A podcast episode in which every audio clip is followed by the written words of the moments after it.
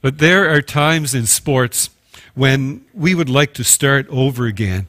And just this past Monday in the American League Championship Division Series, the Tampa Bay Rays had fallen behind 5 nothing in the fifth excuse me in the third inning of the game.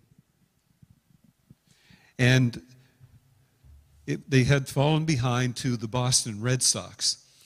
Now they slowly started to pick away at the deficit until they tied the game 5 5 in the eighth inning.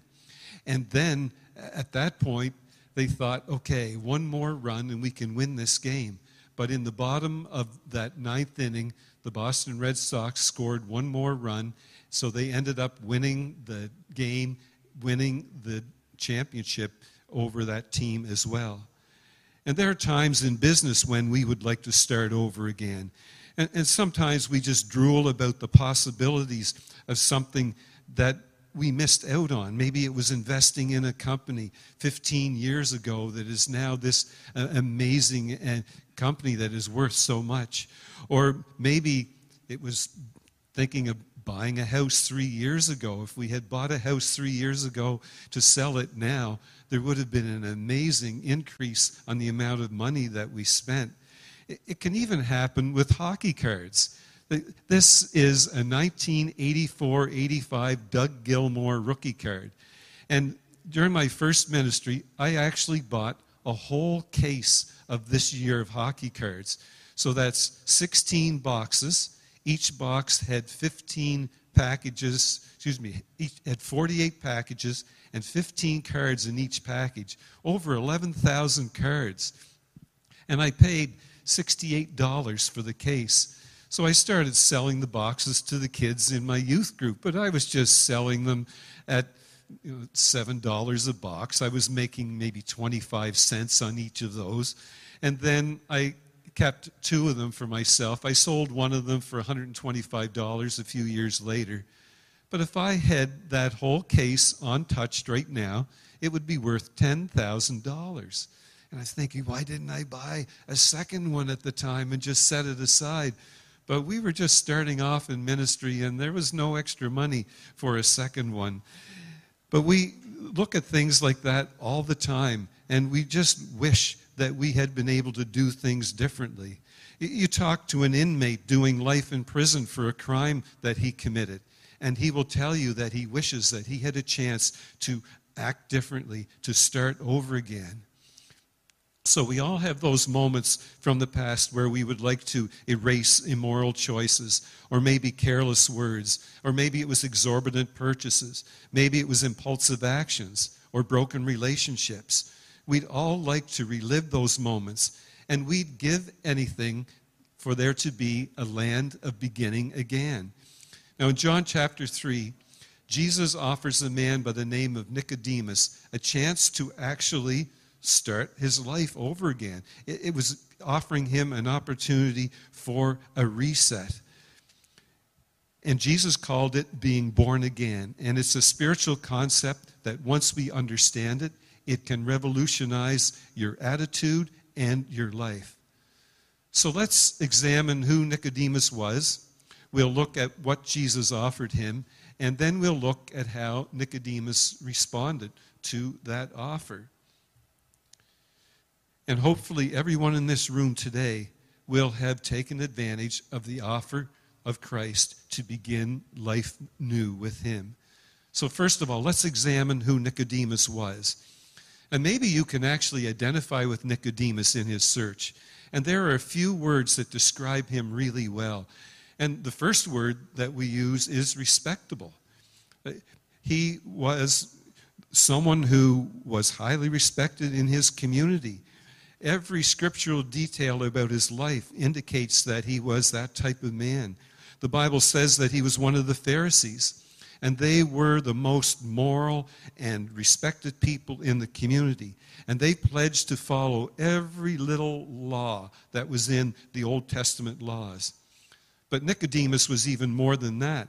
He was actually a member of the Sanhedrin, which was a ruling council of 70 men so these guys were the most respected and brilliant legal minds in all Egypt. And one of their duties was to actually deal with false prophets. And many of them considered Jesus to be one of those. He was accused of that. So it's amazing that Nicodemus would even come to Jesus in the first place. But then to hear him say, We know you are a teacher that has come from God. Now, Nicodemus was also a wealthy man. In John 19 39, Nicodemus, who earlier had come to Jesus at night, went with Joseph. He brought about 25 pounds of myrrh and aloes. Now, only a person of considerable wealth would be able to bring that kind of gift to help bury the Christ. Clovis Chappell said this, I think we have it on the screen. Here's a man who was all at once the equivalent of a college professor, judge of the Supreme Court, and a bishop in the church.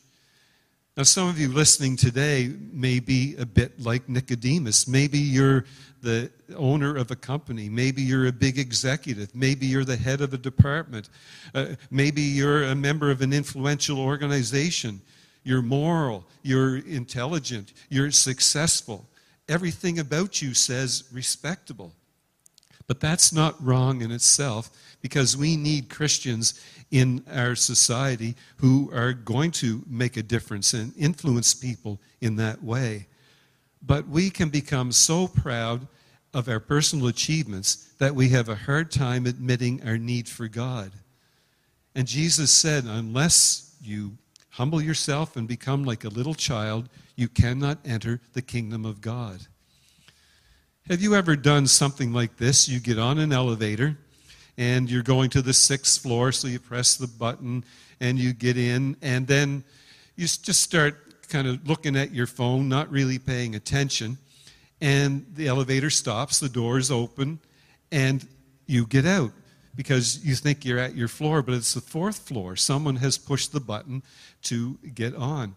Now, what do you do? Do you immediately turn around and get back in that elevator. No, you just kind of coolly walk along until you see the elevator doors close, and then you go back and you push the button for up so that you can go back up to that floor that you're going to. We don't want to admit our mistakes.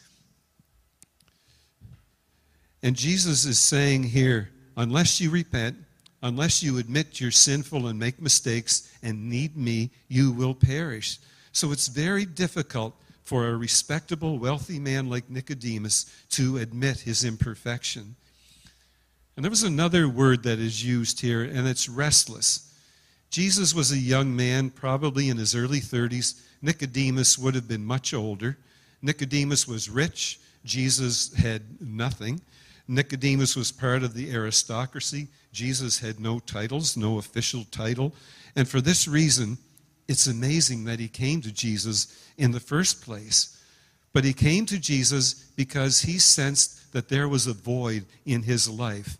And in spite of the role he played, he was restless and he was searching for more than respectability. So there was something about Jesus that intrigued Nicodemus. There was a peace, there was a joy, there was an assurance there that he didn't see in anyone else. And he wanted to know more about that. And then he couldn't dismiss the miracles that Jesus had performed either. I love it when some of you come to me and you say, you know, this person approached me and just noticed something different about me. There's, they said, there's something special about you. And what that special is, is actually the Spirit of Christ living inside you. So he came to Jesus at night. And was that to escape the ridicule of his peers? Or maybe was it because he wanted to have a personal conversation with Jesus? But he came with a respectable question because respectable people need the Lord. Billy Graham conducted a crusade in New York City years ago, and a reporter commented about the first night's crowd. And this is what he said Most of the people at the first service were well dressed people and not the derelicts from Skid Row that the evangelist came to convert. Now, the Bible does have the power to convert the down and out, the prostitute, the drug dealer, but it's a misconception to think that they're the only ones that need the gospel. Good, respectable people need forgiveness and meaning in life as well. And there will be people who appear to have it all together on the outside, but they're so troubled on the inside, and they're in need of a new life. So maybe you're successful right now. Your job's going well. Your family's together. You're healthy. And that's good. But you can reach the point where you want to go beyond success to significance. And that's an important distinction. So in Mark chapter 8, verse 36, Jesus said, It is worthless to have the whole world if they lose their souls. So all the money, pleasure, power in the world won't satisfy that spiritual hunger that's in the human heart. And people are constantly searching for something to fill that God shaped vacuum. And Nicodemus didn't know exactly what it was, but there was a restlessness within his soul. And then Jesus surprised Nicodemus with an incredible offer. So this is John 3 3. Jesus answered, I tell you the truth, unless you are born again, you cannot be in God's kingdom. So here are five characteristics of what it means to be born again. First of all, it's essential, it's not optional. If you aren't born again, you won't enter the kingdom of God. And I can't say it any more clearly than that. If you aren't born again, you won't enter the kingdom of God. Now, I was teaching a senior high Sunday school class years ago, I could still do it now. I'm sure I have great rapport with teenagers. But uh, in one session, well, this was when rapping was becoming popular in our society. So the writers of the curriculum decide that we should rap in our Sunday school class. So I made up a rap, and it was horrible. And the amazing thing is, a good number of those kids are still in the church as adults now. I, I didn't drive them away. But there was one visual that came with the lesson one day, and it said, If you are born once, you will die twice. If you were born twice, you will die once. So, what that meant was, if you are just born physically, born once, then you will die twice. You will die physically, and you will also experience what the Bible refers to as spiritual death, and that is separation from God for eternity. But if you're born again spiritually, you'll still die physically, but you'll never experience spiritual death. So that's why Jesus said, You must be born again. And that's the only way that we're going to overcome the sin nature that we've inherited from Adam and Eve. And that's how we get this reset. Now remember, this is also a spiritual birth, and it's not a physical one. So in verse 4, Nicodemus said, But if a person is already old, how can he be born again? He cannot enter his mother's womb again. So how can a person be born a second time? So Nicodemus is saying, okay, what you're talking about here is a fundamental, radical change from within. I want that, but it's impossible. I'm too old to change. And you'd be surprised how many people believe in things like reincarnation. A husband was reading about reincarnation and he was really disturbed by it. So he asked his wife, does this mean that I'll come back again as a worm or something like that? And her response was, I don't think you can come back as the same thing twice.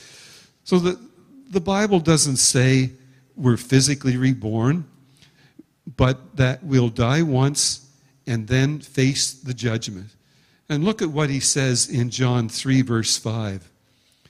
But Jesus answered, I tell you the truth. Unless you were born from water and the Spirit, you cannot enter God's kingdom. I love what William Barclay wrote about that. He said, Water is a symbol of cleansing. And Jesus takes possession of our lives when we love Him with all our heart and are baptized into Him. The sins of the past are forgiven and forgotten. The Spirit is a symbol of power. When Jesus takes possession of our lives, it's not only the past that's forgiven and forgotten. If that were all, we might make the same mess of life all over again. But into our life enters this new power that enables us to do and be what we never thought we could be, which by ourselves we could never do. Water and spirit stand for the cleansing and strengthening power of Christ, which wipes out the past and gives us victory in the future. And that is so true. So in John 3, verse 6, Jesus said, Human life comes from human parents, but spiritual life comes from the Spirit. And then in 2 Corinthians 5:17 Paul wrote, "If anyone belongs to Christ, there is a new creation. The old things have gone, everything is new." Now there's another characteristic and that is that this actually needs to be personally experienced, but it's not easily explained. We see the evidence for it and but we can't fully understand it. And we have trouble with this concept because it almost sounds as if it's mystical or something like that. But it's still a reality. And Jesus gives us several examples to prove uh, something can be a mystery, but still a reality. Who can understand a birth? He picks it up in verse 7. Uh, don't be surprised when I tell you, you must all be born again. The wind blows where it wants to, and you hear the sound of it, but you don't know where the wind comes from or where it is going. It is the same with every person who is born from the Spirit. So just try and predict where the wind is coming from when the storm is brewing. We, we have no idea. And then in verses 14 and 15, just as Moses lifted up the snake in the desert, the Son of Man must also be lifted up, so that everyone who believes can have eternal life in him. There was a period in Numbers chapter 21 when the Israelites were being bitten by poisonous snakes, and they were dying by the hundreds. And Moses was instructed by God to make a bronze snake and place that in some high spot, and then everyone who looked at that snake would be healed. Did it make sense? No. Did it seem reasonable? No. But it worked because God ordained it. So it's tough to understand how Jesus dying on the cross could save us. But when we surrender our life to Him, our sins are forgiven, and we begin a new life.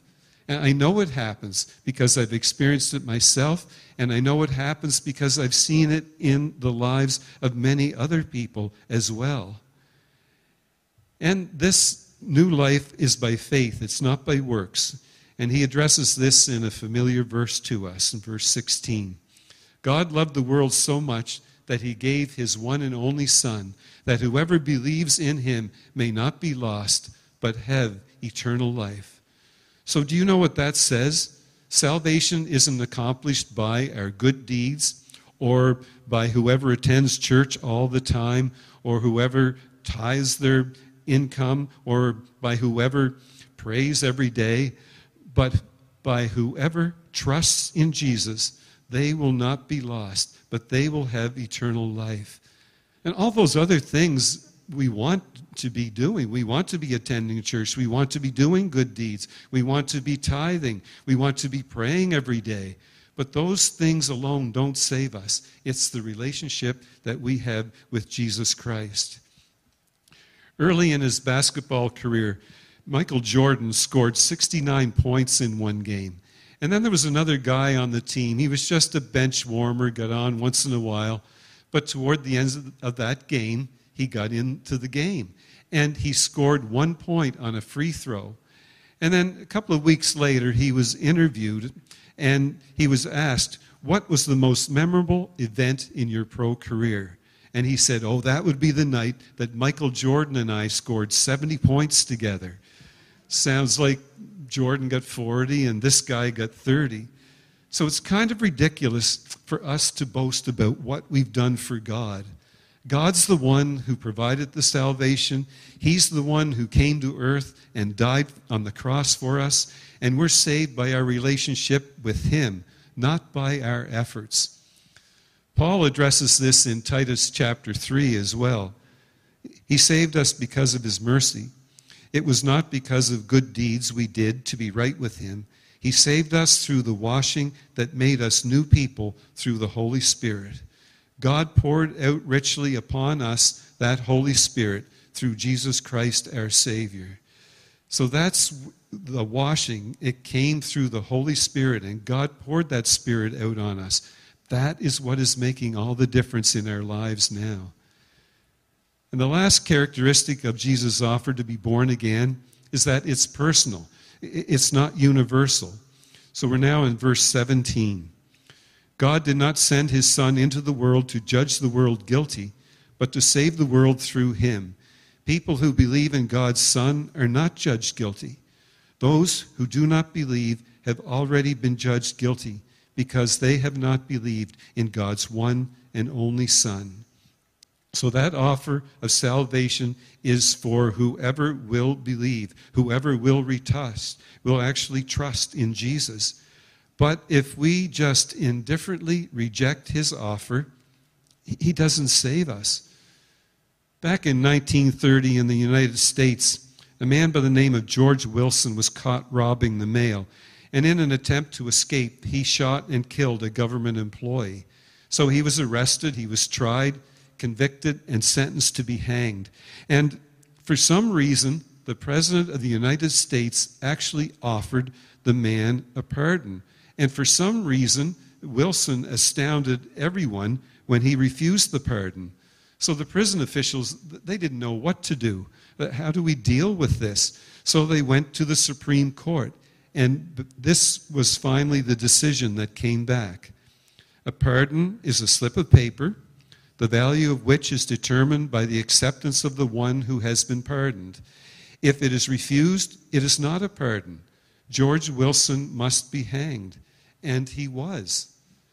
God has offered us a pardon from sin and a new life in Jesus Christ. He has offered us a reset. And if a person defiantly rejects that pardon, then it no longer applies to us. Now, we don't know exactly how Nicodemus responded, but there are a couple of passages in the Gospel of John that indicate that he made Jesus the Lord of his life and was born again. So in verse 50, Nicodemus, who had gone to see Jesus before, was in that group.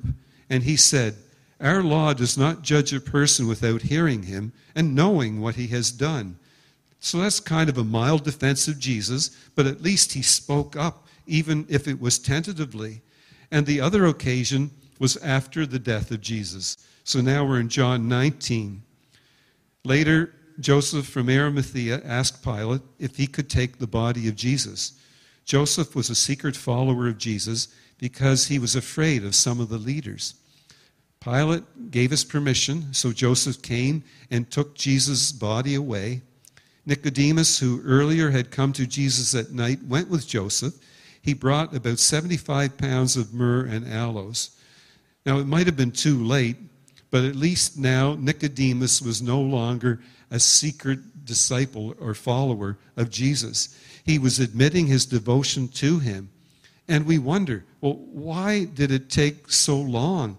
If Jesus makes this fantastic offer of a complete new birth, of beginning a new life, of having a reset, why do people delay in accepting him?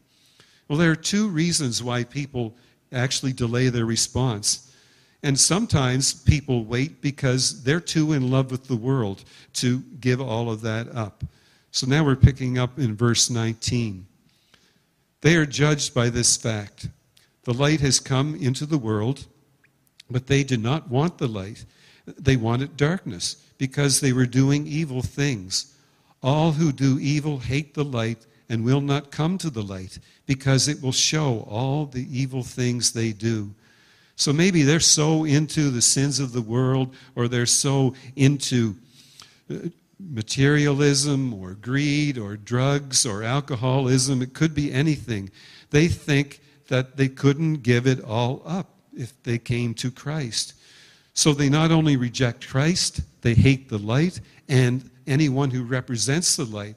They don't want anything to do with Christianity because it exposes them. And let's say you approach someone like this and you invite them to come to church with you. And they'll say things like, if I came to church, the roof would fall in. Maybe you could keep pursuing that one actually, because we want to get into a church expansion project sometime in the future. Or other people will say, Oh, I'd be bored if I came to church. But then they sit at home and they're just staring at their phone or, or they're staring at the shopping network on TV. They don't understand that the most fulfilling life is with Jesus and that you'll get to the point where you love to go to church and you're anxious to study the Bible and you want to be together with other Christians. You enjoy it. And we've been missing that in a big way over the past 18 months because we can't do that to the full extent. But some people delay their decision because they're too in love with the world. And then sometimes people wait because they think they're supposed to have some sort of emotional experience in order to be born again. So they have a stereotype in mind about what being born again means, and they go right to the top for as far as an example is concerned, and they choose the Apostle Paul. Here was a man who was going in the total opposite direction. He thought that Christians were enemies of God, and he was persecuting Christians, he was killing Christians, and then one day God got hold of him on as he was traveling to Damascus, and this bright light struck him down, and he ended up taking a 180 degree turn in his life. And some people think unless this type of thing happens for them, then uh, they're not ready to be born again. And just looking back to the day the church started, this is in Acts chapter 2, and it was on a Jewish holiday called the Day of Pentecost. And those people heard Peter speak, and he presented evidence that they had actually crucified the Son of God. They thought he was an impostor, but Peter proved to them that he was the Son of God. So now they understand this in their heads, and they're thinking, okay, there's got to be more that we do here, more than just mentally agree about who Jesus is. And that's when they were told to repent and be baptized for the forgiveness of their sins. So, nowhere in the Bible is there an emotional standard of what it means to be born again.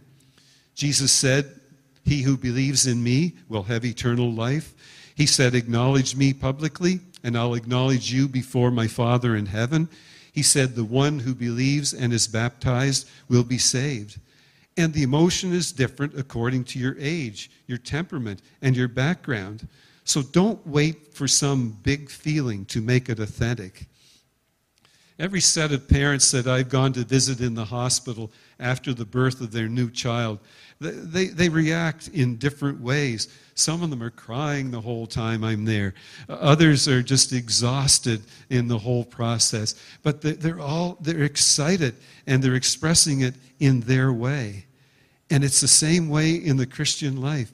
There's no standard of emotion that you're supposed to have in order to be born again. It's simply an invitation from God. Whoever wishes may come to me. And Jesus said, Whoever believes in me will not be lost, but will have eternal life. Say, so what an amazing offer. There's no greater offer than that. There is a place of beginning again where all our mistakes, all our heartaches, all our selfish sins can be dropped just like that, where we get a reset. And that's an offer you can't refuse. For God, the greatest being, so loved, that's the greatest emotion that He gave, that's the greatest virtue, His one and only Son, the greatest gift. That whoever believes in Him, the greatest simplicity, shall not perish, the greatest promise, but have eternal life. And that's the greatest reward.